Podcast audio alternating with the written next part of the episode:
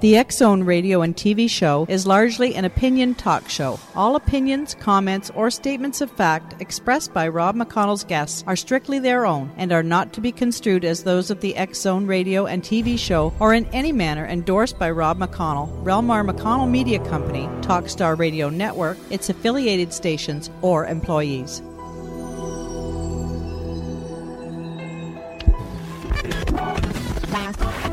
All Hit Radio.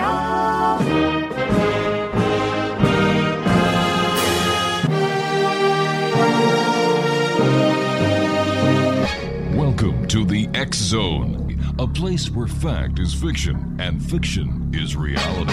Now, here's your host, Rob McConnell.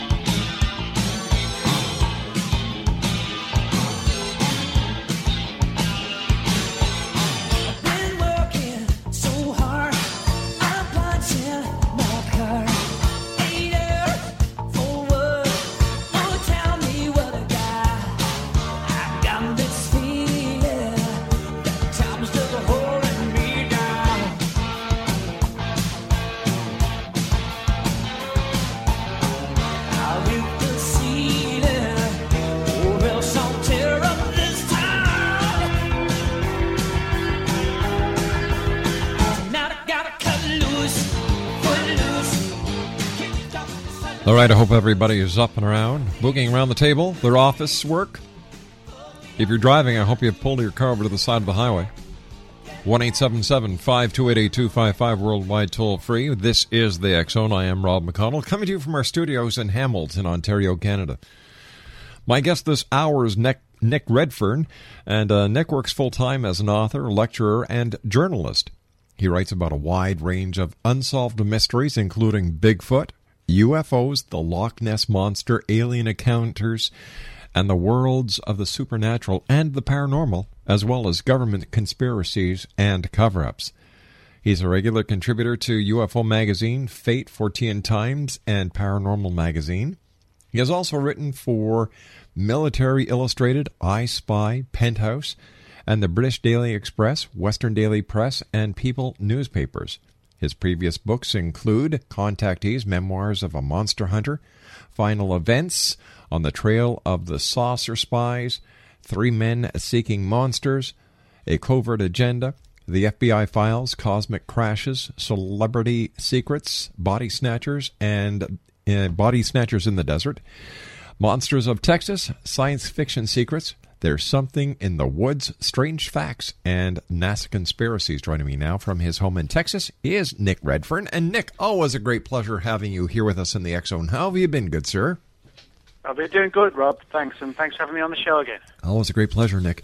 Listen, uh, I- some something came across my desk the other day. and I was wondering if you could uh, help us out to uh, talk about it, and that's the King uh, Kingman, Arizona UFO crash of 1953. Yeah, well, this is um, a, a very weird and interesting case from a, from an author and a researcher's perspective and a journalistic perspective. It's a fascinating story because it has so many strands and tangents to it, and it's um, a pay. I've actually just written a paper on it for a new book published by New Page Books called "UFOs and Aliens." Is there anybody out there? And this is the first um, volume in a series of titles from New Page that all fall under the banner of books titled Exposed, Uncovered, and Declassified. And the first one deals with UFOs. And um, it, when New Page said to me, you know, are you interested in writing a paper for the book and what would you like to write about? I thought about the Kingman case because it's one of these stories that even within the UFO research community, for the most part, has pretty much sort of stayed under the radar. A lot of people have heard snippets about the story about a UFO crashing in the desert outside of Kingman, Arizona in the summer of 1953. But not many people have sort of dug deeply into the story and addressed all the various complexities. And the more I dug into it, I found it wasn't just an intriguing story, but it had so many aspects and strands to it that it was a great. If you if you take away UFOs, it's it's still a great story to tell. And I always feel that you know if you're going to dig into a story, you should have something worth telling. And I think the Kingman case is a sort of perfect example of this. It has everything from crashed UFOs, classified government experiments, folklore, mythology, and maybe somewhere at the heart of it, some sort of truth. Um, you know, depending on the way you look at the at the evidence, so to speak. All right, Nick, stand by. You and I have to take our first commercial break. Nick Redfern is our special guest. Always great having Nick with us. www.nickredfernsbooks.blogspot.com. 1 800 610 7035 worldwide toll free. And um, I'd like to thank the good people at New Page Books and Warwick Associates for helping make this UFO Roundup special today and tomorrow. We're going to be talking about UFOs. We're going to be talking about government conspiracies, alien abductions. A great way to start the summer here in the X Zone with yours truly, Rob McConnell. By the way, come September, the times are changing here in the X Zone. More as we get closer to the new broadcast dates and times. We'll be back on the other side of this break. Don't go away. Rob McConnell here, presenting an overview for Nicholas Paul Jennings, author of a fascinating book, Amen. It presents facts revealed by Egyptologists, facts that enable us to understand why Amen is the beginning of creation of God. It provides recommendations for religious leaders of the major religions to unify their beliefs and teach the Word of God. Love one another. Amen informs people how mankind conceived God. It was the Egyptians that developed the concepts of a soul, a hereafter, and Son of God. And finally, after the worship of many gods, they conceived the belief in one universal God, the maker of all there is.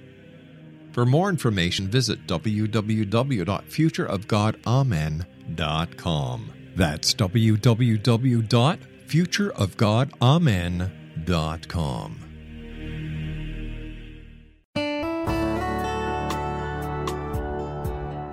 Are you or is someone you know struggling with addictions, depression, anxiety, relationships, low self esteem, lack of confidence, grief, success, and prosperity?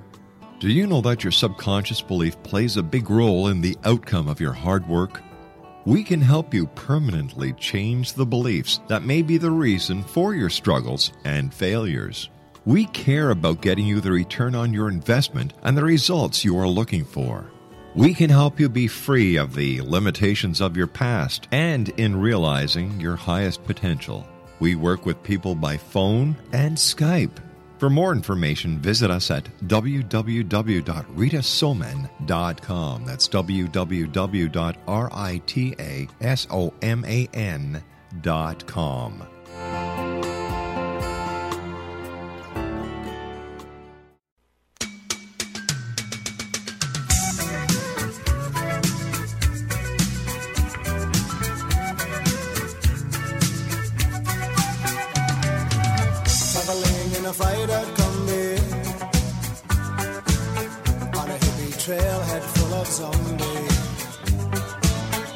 I met a strange lady, she made me nervous. She took me in and gave me breakfast. Nick Redfern is our special guest this hour, Exo Nation, his website. All right. Do you have your pencil and paper ready? You do? Okay. Nick Redfern's books.blogspot.com. And we're talking uh, this uh, this interview, uh, this hour, as we are all day today and all day tomorrow, about a new book that has been published by New Page. It's entitled UFOs and Aliens. Is there anybody out there? And uh, Nick, thanks very much for joining us. And Nick, your your contribution to this book uh, was on the Kingman, Arizona UFO crash of 1953. What makes this crash different from the Roswell, New Mexico crash? Well, I mean, it's one of these stories that, as I said earlier, has so many twists and mm-hmm. turns to it. On the one hand, you know, from somebody who works as an author and journalist, it's a great story to dig into because, it, it, you know, it is a story. It's, Yeah. a, it's an intriguing story. And one of the reasons why, the other reasons why I felt it was an important case to address was because we have different people talking about their knowledge of the case from their own personal perspectives, which, you know, it's kind of like witnesses to a car accident or a bank robbery. If everybody told exactly the same story, you'd be suspicious. But when you have different people giving their own point of view from their own perspective, then you realize that some sort of event occurred. And that's what we get with Kingman, and I think that's an, an important factor. It isn't just dependence, as many people have said, on one person, but the more you dig into it, you begin to see it's not quite as black and white as you might think. And, you know, as I said, I think mm-hmm. telling a great story is as important as, you know, revealing the facts. Now, Nick, apparently the original source of the story had an interesting military background. Can you talk about him? Yeah, I mean, this is the, the, the, the story itself basically began with one particular man named Arthur Stancil, who's now deceased. He died a couple of years ago, which I'll get into shortly. But mm-hmm. he, Stancil, first told his story in February 1971 to two new and young um, UFO researchers, just teenagers at the time, named Jeff Young and Paul Chetam. And they essentially, you know, uh, I guess stumbled across the story that all UFO researchers would like to stumble across when they first enter the, the subject, and that was, you know, a crashed UFO and dead aliens and a huge government conspiracy. You know, it probably doesn't get much better than that. And Stancil said um, that at the time, uh, May 1953, um, he was involved in a crashed UFO incident in Arizona, somewhere near the town of Kingman. Now, Stancil, as you just pointed out, had an intriguing and interesting military background. Um, he had a master's degree in engineering. He took part in the D-Day landings at Normandy, France, during the Second World War. And in 1953, he was working at the top secret Nevada Proving Ground. Mm-hmm. His work uh, revolved around a project known as Operation Upshot Knothole. And this was one of a number of atmospheric nuclear weapons based tests that fell under the jurisdiction of the Atomic Energy Commission. And the story was that at the height of these atomic bomb tests in Nevada, some sort of object, possibly uh, a UFO, possibly was monitoring the atomic bomb tests, got too close to one of the mushroom clouds, and was adversely affected. Managed to, I guess, stay in the air for a while, and then crashed in the neighboring state of Arizona, and that the military um, hurried out to the site, um, sealed it off, recovered the craft, and found one small diminutive body outside of the wreckage. And so it sort of it has very much of like a Roswell flavour to it, Mhm. except that it was, you know, um, a completely different state, and six years later, 1953. But the fact that the, the source of the story had a military background that could be proven and that was testable, you know, took this from not just being like some sort of deep throat whistleblower source. You know, he, he wasn't overly keen on speaking out publicly under his own name. But for those who met him and knew him, his background could be verified, and that's one of certainly the early things that that made people sit up and take notice about the case. When the bare bones, Nick, of the story surfaced, I believe it was in the 70s, what did the UFO research community make of this story?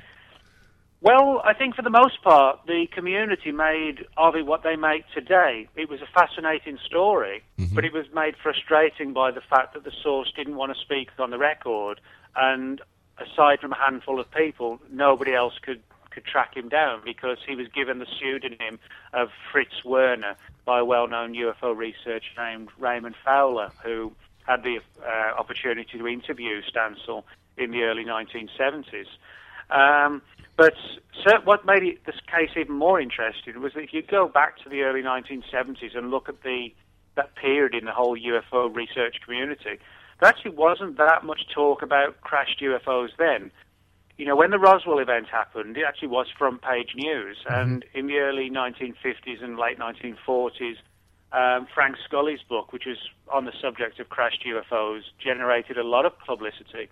But after about 52, 53, crashed UFOs weren't, for the most part, discussed by pretty much anybody in ufology. It was sort of seen as a, you know, ridiculous issue, not one to focus upon. Um, and it really didn't sort of gain speed again until around about 1980 or the late 70s when um, Bill Moore, Stan Friedman, and St- Charles Berlitz started digging into the Roswell story. So in 1973, when Stancil surfaced, and 71 when he first surfaced um, to um, to these two young UFO researchers, for the most part, you know, people weren't talking about crashed UFOs. So to suddenly hear about a case like this made a lot of people sit up and take notice.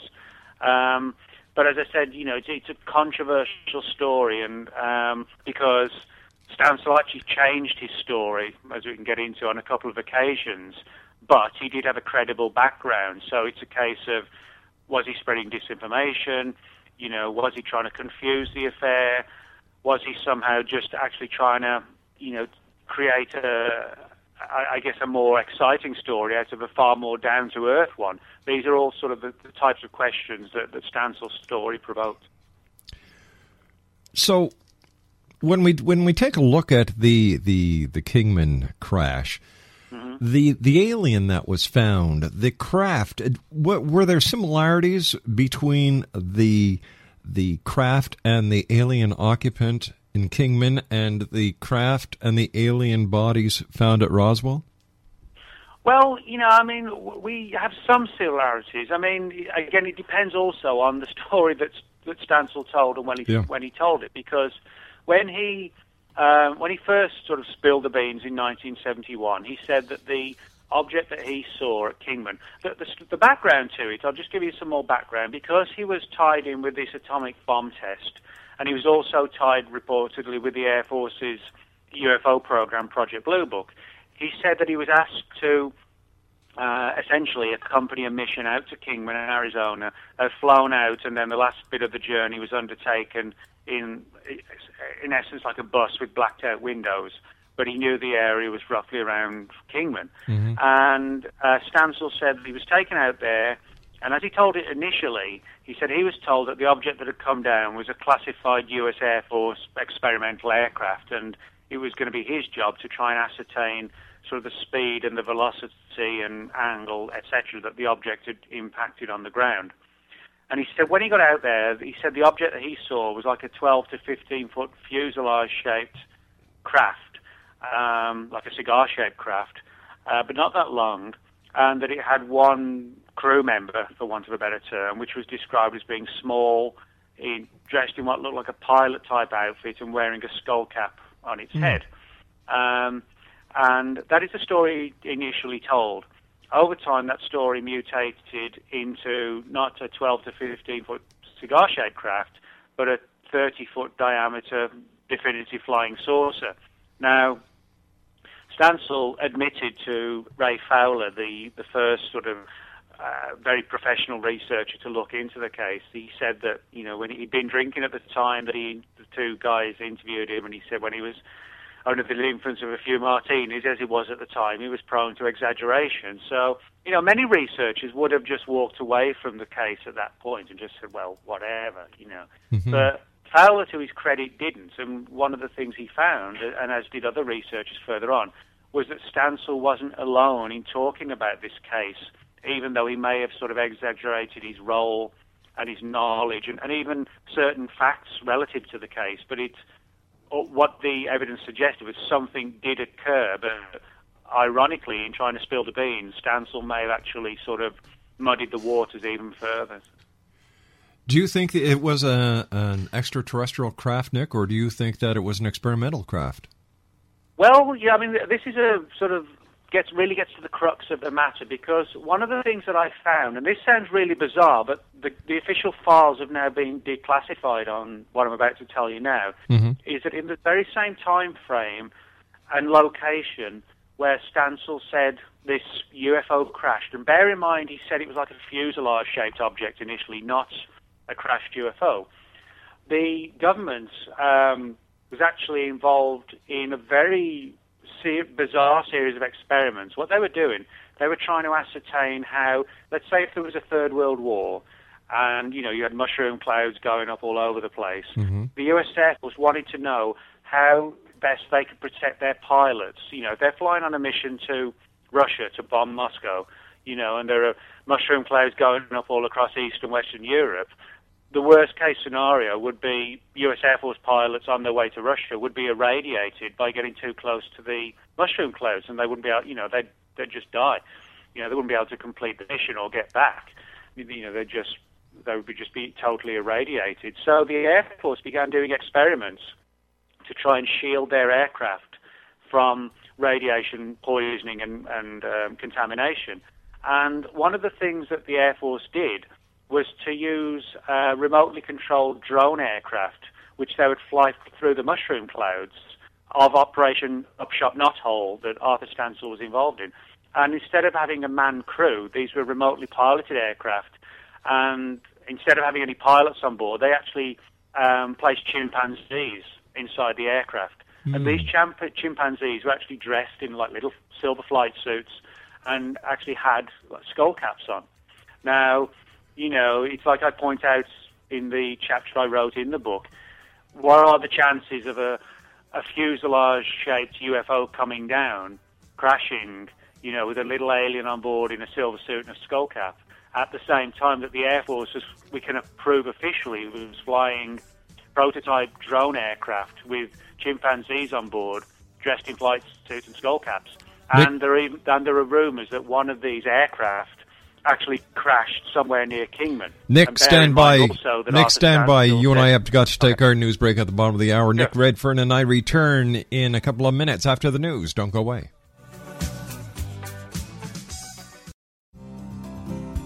I'm William S. Peckham. If you enjoy a good mystery with a touch of the paranormal, then you'll love my novel, From Out of the Woodwork. It's the story of a young Toronto contractor, Sean Kennedy, who buys derelict homes, guts them, and turns them into multifamily dwellings. Slums just waiting to happen. When Sean buys 29 Livery Lane, the house fights back. Former owners unexpectedly come out of the woodwork as he starts the destruction. The apparitions come to him when he touches old books, reads hidden letters, rummages through old boxes, finds a locket, or reads a discovered manuscript of a murder mystery. From Out of the Woodwork will take you from 1899 to the horror of the World Trade Center, September 11, 2001. Check out From Out of the Woodwork on my website, www.williamspeckham.com.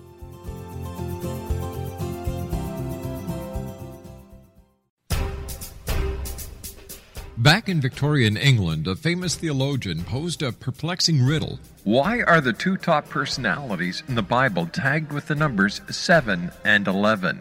Academics agree the answer is found in the stunning discovery of a hitherto secret Bible structure explained in a new book called The Genesis Grid. The discovery is so simple that preschool children could illustrate it. Certain claims are hugely controversial and may offend some, but at the X Zone, we've studied this awesome new book and agree with one expert, and I quote These discoveries appear to be beyond coincidence. So, who or what hid this wonderful pattern in the Bible, and what might they do next? Find out more, X Nation, and read reviews on www.genesisgrid.co.uk. That's www.genesisgrid.co.uk.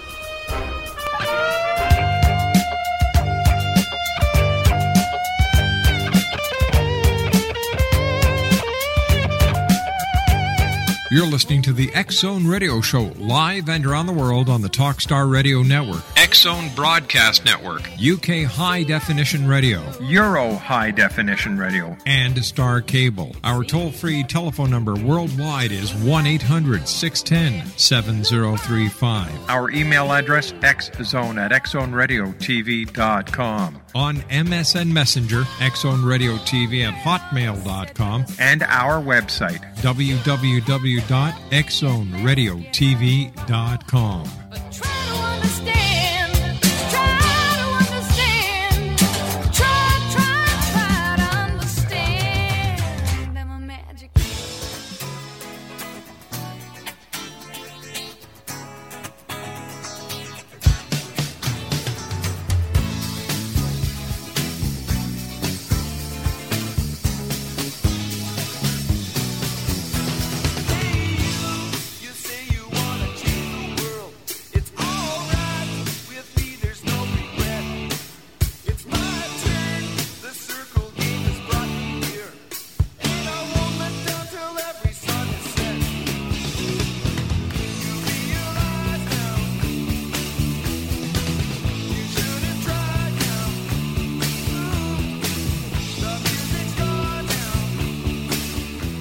Welcome back, everyone. Wow, this is a great hour. Nick uh, Redfern is with us. And we're talking about uh, UFOs. We're talking about the Kingman, uh, Kingman, Arizona UFO crash of 1953 with Nick. And uh, these stories can be found uh, in a new book that has been published by New Page Book. It's entitled UFOs and Aliens Is There Anybody There? Original essays from Stanton T. Friedman, Erich von Däniken, and Nick Pope, Marie D. Jones, and Larry Flaxman. Thomas J. Carey, who we just had on the show a few minutes, uh, the first, uh, second segment of tonight's show. Marie D. Jones was the first. Uh, Donald Schmitt, Kathleen Marden, who is with me in the final hour of tonight's show, Nick Redfern, uh, let me see who's with us now, John White, Jim Maroney, Gord, uh, Gordon Chisholm, and uh, Micah Hanks. It's a great book. The people at uh, New Page Books and the people who have contributed these these essays have done a fascinating job. Now, if you'd like to contact Nick, his website is Nick Redferns. That's plural. Nick Redferns Books. Uh, Nick, uh, thanks for joining us. And before we went to the news break, we were talking about the the little uh, the the chimpanzee in the in the suit with the cap, and you know this would kind of make it seems seem that yes, indeed, in fact, the Kingman, Arizona UFO crash of 1953 was an experiment, and that maybe the the U.S. government used the crashed UFO cover up story to uh, hide the fact from the Russians that they had, in fact, created a, uh, a suit or some type of design that would keep their pilots safe from nuclear or radioactive exposure. But is there a UFO side to this that the UFO community says, all right, this is the proof of the same crash that it was a UFO? Well, ironically and sort of confusingly, there actually is. Um, when Ray Fowler interviewed um, Arthur Stancil in the early to mid 1970s, he, he, he, later published the story and shared the data with other researchers. Mm-hmm. One of the most prominent one was a man named Leonard Stringfield. And Leonard Stringfield was someone who'd got into the UFO subject in the early 1950s. And covered the whole range of, of ufology. But by the late 1970s, he began to solely focus all his research on, on UFO crash cases, or as he called them, crash retrievals or CRs. And he wrote a number of actually very well received and very interesting papers up until his death in 1994, all about crashed UFO stories. Um, and Stringfield was, was provided details and uh, a lot of information by Fowler on the Kingman story. And as Stringfield began to dig into it further, he actually found other military people totally unconnected to Arthur Stancil who talked about their knowledge of a crashed UFO in Arizona in the summer of 1953. And Stancil said this occurred in in May 53, so the, you know the time frame fitted. And there was talk about the craft and the bodies being taken to um, Wright Patterson Air Force Base, Ohio, the home of the legendary um, so-called Hangar 18. And the, in other words, you know, we had other people coming forward who Stringfield all interviewed and who were known to Stringfield, who were talking about a crash in exactly the same time frame in the same state, and talking about again like a saucer and, and a small body. Hmm. So this sort of suggested to Stringfield that the story had merit because this took it away from, you know, the whole idea of, of some sort of drone aircraft with chimpanzees loaded on board as sort of guinea pig crews, if you like, and seeing how they've responded to exposure to radiation from a mushroom cloud. Um, and then as, as further people began to dig into it, uh, additional stories came forward. For example, I interviewed only a couple of years ago a lady now in her late 80s who was a secretary at the Pentagon in the late 1950s, and she swore to me how she said that, she said, you know, I, I, I typed up a report in, I, I think it was 1957, on the Kingman case, and it was a briefing for her, her boss, and she was cleared, you know, to, at a top secret level to prepare reports for her, for her boss, and she said, you know, I, I can clearly tell you that this report I was asked to type up and summarize for him was based on a lengthier document that talked about a crash at Kingman. But then when I showed her some of the other material about the chimpanzee experiment, she began to wonder, well, were there people in the Pentagon that were trying to hide the truth from other people in the Pentagon? Because, you know, there was a fear, as she said, a legitimate fear that the, the Russians had infiltrated to the, the Pentagon. So was it a case she was actually typing up facts, or was she typing up a sort of disinformation that would ultimately be fed back to the Russians to confuse them even further, as well as confusing me in the process? So, you know, it's um, this is what makes it sort of such a hall of mirrors, if you like, when you're looking at Kingman. All right, speaking about the Russians, uh, Annie Jacobson has come out with a book, uh, and in her book, she claims that she's spoke. She has a source that has told her that Roswell, the craft in Roswell, was a crashed Soviet ship, and that the occupants were not aliens but uh, Russian cosmonauts. What's your, what's your take Well, yeah. on on that story? Well, yeah, I mean, it's an interesting story because, you know, I mean, as you know, because you interviewed me, back in 2005, mm-hmm. I wrote a book called Body Snatchers Yeah. in the Desert, which looked at the whole idea of Roswell being not an alien event, but some sort of dark and dubious human experimentation using human guinea pigs. Now, in that sense, Jacobson's book, or that particular aspect of a book, is kind of similar, but there are massive um, differences between the scenario that she presented and that I do. For example, the where I have a couple of problems. The, the two main problems I have with the story is fed to her. I don't actually disbelieve or doubt that she was fed the story, and I don't disbelieve or doubt that her source was given the story. The issue is whether or not her source was told the truth, or he was actually spreading disinformation unwittingly. Because the two things that I do find difficult to accept one is the issue where she talks about the, the crew members or the bodies looking strange. It wasn't, you know, that they were handicapped or deformed, but somehow they'd been biologically altered. You know, I'm not sure back in 47 the finest scientific minds of the world had the ability to literally change someone to where they had like a large head and large eyes.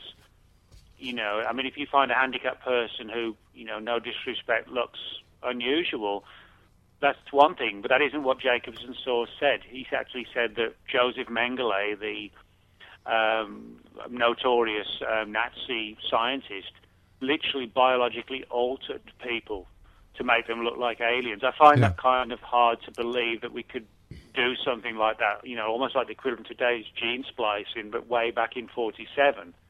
And we also know that Joseph Mengele at the time had fled to South America. So we have a situation where the Russians are trying to contact Mengele in South America to do work for them, to fly a craft to the United States to try and convince the US it was in being invaded by aliens. To me, you know, it's and and they were actually using supposedly a, a Horten aircraft, which was a German um, craft. Which you know, if you crash that in the US, I wouldn't actually think it would take long to realise it was made with terrestrial materials and had you know rubber tires and engines, etc. You know, would you would they really think? Would they really be sort of fooled into thinking it was extraterrestrial? You know, I find that kind of hard to accept. All right, I just wanted to get your take on that, Nick, because as you Yeah. said, we had talked about that in the past. Listen, let's get back to the Kingman craft. Uh, is there is there any truth to the rumor that the craft was secretly taken to Area 51 for study? Well, yeah, I mean, this is where we get, you know, we go sort of swinging from one area to the other. And we certainly do have a story about it being taken to Area 51. Mm-hmm. I'm sure, you know, Area 51 is, whether you're interested in UFOs or you know much about it or not, it's, you know, the ultimate sort of secret base. And I think everybody, without doubt, knows the story, you know, the, the rumors concerning Area 51, that it's a place where crashed UFOs have reportedly been taken and um, you know essentially back engineered and investigated. And one person who's spoken about this is a man named Bill Uhouse, who's now deceased and who worked at Area 51. That actually can be verified. Um, and he said that he'd seen evidence suggesting that the Kingman craft had been taken to Area 51 for analysis and study, and that bodies, he, he actually talked about more than one body being associated with the craft, whereas Arthur Stancil said there was no, there was just one that he saw. Uh, but Bill Hew- Uhouse's story is an unusual one. You know, he talks about reverse engineering the craft and trying to understand its technology. Uh, four bodies having been found alongside the uh, the craft itself, and apparently, according to Uhouse, they'd all survived the crash, although with varying de- degrees of injury. But um, Stancil said there was just one and it was dead. So you know, we do have discrepancies. Now, Uhouse's story, of course, is definitively alien linked. But the idea that whatever came down at Kingman might have been taken to Area 51 isn't that unusual because Arthur Stancil himself, uh, Area 51's in Nevada, um, Arthur Stancil himself worked at the Nevada Proving Ground where the atomic bomb tests were undertaken. So if it was some sort of classified aircraft, you know, the idea that it would be taken to somewhere in the very same state as to where it was test flown from is actually quite logical. So, you know, that's why I don't discount Uhouse's story as to that whatever came down at Kingman was taken to Area 51 because essentially this whole area, Area 51, the Nevada Proving Ground, it's all pretty much within spitting distance of each other. And, you know, logic would dictate that they would all have some sort of role to play, you know, in the analysis of how and why the craft crashed and, you know, what the, the pilots, how they were protected from radiation, or, you know, if they were alien, you know, what brought them down. So. T- tell me, Nick, um, what are your personal views and conclusions on this case? Well, you know, I think I think the, the one thing everybody wants when it comes to UFOs and cases, etc., is a definitive answer. I have to say right now, although I kind of veer strongly towards the idea that it was indeed a military experiment using a prototype drone aircraft with a crew, for want of a better term, you know, they weren't piloting it, but, you know, with uh, living chimpanzees placed on board, and then the, the plane was remotely flown through the mushroom cloud, and then the plan was afterwards that when they were successfully landed, you know, the chimpanzees would be studied for radiation exposure, or, you know, to see the extent to which they'd actually withstood the rigors of radiation exposure via shielding on the aircraft and shielding on the suits they were wearing. Um, I veer strongly down that path, but I have to also, to be balanced, you know, I have to say that there are a lot of people who've come forward independently with no sort of axe to grind saying, you know, we heard about this and and it was a UFO. I mean, I'll give you another example, and this sort of takes it down an equally controversial path, but also keeps the case alive. Um, in the early 1950s, there was a you had the whole cult at that time what was known as the contactees. These were people who claimed contact all across the United States with eerily human-looking aliens, and the most famous ones were people like George Adamski and George Yeah. Van Tassel, and they got a lot as much support as they did ridicule. You know, they claimed to have met aliens out in remote desert locations who said, "We want you to disarm your nuclear weapons," you know, or the world's going to end up just a radioactive rock, if you like. Um, and one of the pe- one of the sort of second wave of contactees was a man named Truman Bethurum. And Bethurum was working in Nevada, uh, of all places, um, where the upshot not hole tests uh, were undertaken in 52, 53. And he claimed encounters with very human-looking aliens, but very short, sort of about four foot five to five feet tall. And he said they wore this sort of silver suits and skull caps. Um, and he claimed a number of encounters which with these aliens, and you know, it, it all went into sort of a very much of like a, a philosophical debate about you know the nature of life on Earth, etc. But what was interesting is that Bethurum claimed way back in 52 uh, and 53, uh, right through to 54 and 55 when he was writing his books, that his last encounter with these aliens occurred near Kingman. Now, Bethurum told his story in several books in 53, 54, and 55. Arthur Stancil didn't go public with his story till 71, so there's no way hmm. Bethurum could have got his story, you know, by reading Stancil's story because it didn't surface for another 20 years. And yet, Bethurum was spot on with the location, and he even claimed to have met small entities in flight suits and skull caps, which is exactly how Stansel described the entities from Kingman when he surfaced 20 years later. So you know, it's things like this that for me keep the story open, but equally and ironically confuses the story even more, shall we say. All right, Nick, please stand by. You and I have to take our final break. X Zone Nation. Nick Redfern is my guest this hour. www.nickredfernsbooks.blogspot.com. And Nick and I return on the other side of this break as the X Zone continues from our studios in Hamilton, Ontario, Canada on Talkstar.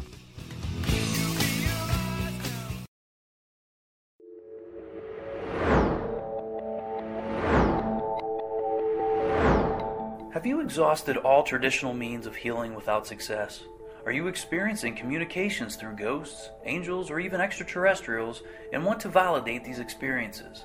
Or would you simply like to speak with someone who can help you find your life's purpose?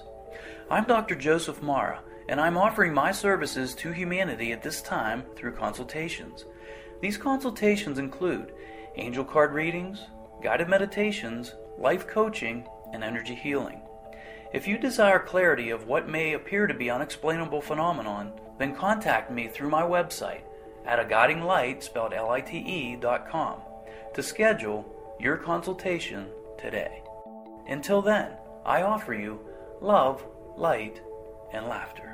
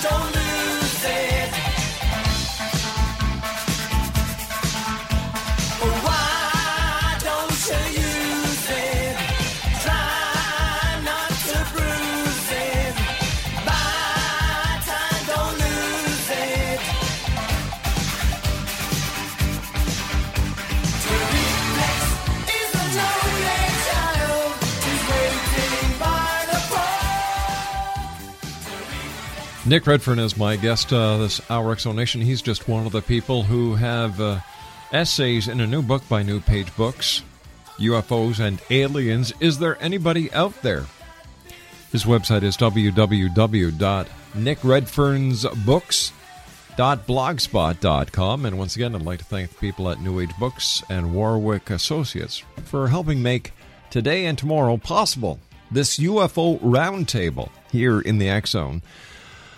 Nick, um, do you think that we'll ever get to the truth of what really happened, or is this going to be another Roswell where there's going to be speculation, cover up, misinformation, and um just a lot of talk with no physical evidence?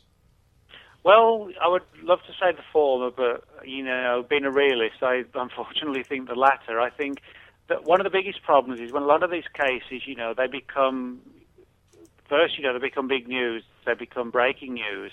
Today, they become a matter of history, and I kind of liken Roswell and Kingman in terms of UFOs to something like the Jack the Ripper saga. You know, where we're going to see more books, more papers written, um, perhaps whistleblowers, you know, somebody saying my grandfather, you know, knew about the case in the same way that somebody said my great grandfather was Jack the Ripper's second uncle or whatever, you know. Um, and and I think unfortunately that's what's happened with Roswell and is what's happened with Kingman that they become ufological equivalents of, of something like Jack the Ripper. That it's a, a fascinating, intriguing mystery, but the more time that goes by, the more people die off, you know, and, and it, the harder and harder it gets to get to the heart of the mystery.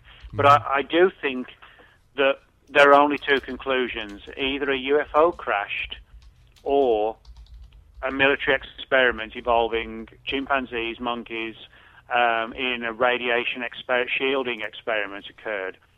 I don't think there's room for both to have occurred in the same time frame and in the same location. And that the main witness, Arthur Stancil, actually worked on the atomic bomb tests at the Nevada test site and was told that what initially was told what came down was a classified military aircraft. I think we have to go in that direction. Now, whether he was perhaps told later when he inadvertently spilled the beans, he's like, hey, Arthur, you know, why did you tell these people that we need you to backtrack?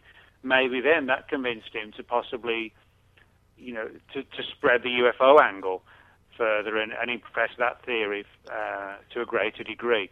So whether we'll ever get the answer, I think that's dependent on whether all the official files one day surface or not. I, st- I still think there's a chance it could go both ways, but I, I strongly veer more towards the military experiment angle. Nick, we've got to say so long for now. Again, thank you very much. Congratulations on all the great work that you do. And I look thanks, forward to the next time you and I are here, my friend. You take care of yourself. Regards to your family. You too. Thanks a lot. Bye bye, Nick. Nick Redfern, blogspot. I'll be back on the other side of this news break with our sponsors at six and a half minutes past. This is the X Zone. I am Rob McConnell. Don't go away.